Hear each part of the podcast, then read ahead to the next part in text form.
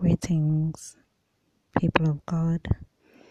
Today's reading, the first reading, is taken from the second letter of St. Paul to Timothy, chapter 1, verse 1 to 3, and then verse 6 to 12. I'd like us to focus on verse 6, which says, I remind you to stir up the gift of God which is in you.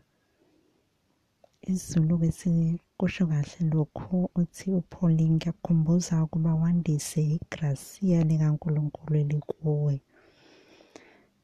This reading reminds us that there is a gift that God places in each and every one of us.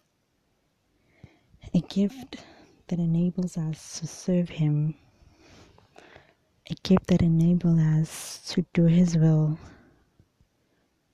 to reach our goals, and to live our lives.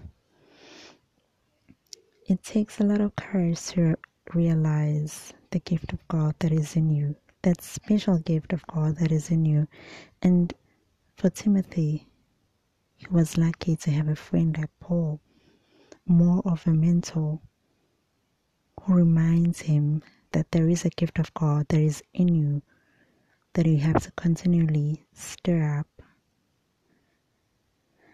ngokuba kubalulekile ukuvuselela the grace of God or the gift of God is placed in each of us but it is in our hands to ensure that this gift is stirred up that this gift is revisited and nurtured, God gives that gives us the gift or the grace, but it is in our power to nurture and stir up this gift or grace. Some people are unable to realize the gift of God that is in them,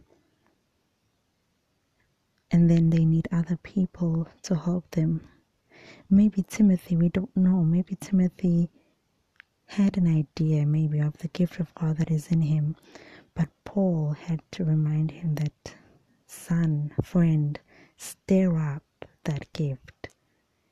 It's like an awakening. Wake up. Use that gift that you've been given. A lot of people, when God gives them their own gifts. They tend to follow other people's gifts. Some people don't even know what they are good at because they are competing with other people, looking at what other people can do and think that they can do the do that themselves.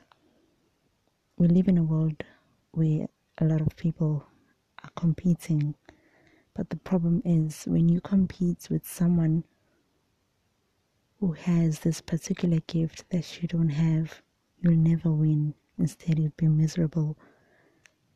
Today, I remind you, friends, brothers, and sisters, that it is important to know the gift of God that is given uniquely to you and stir it up, nurture it, let it grow, let it shine because it is uniquely yours.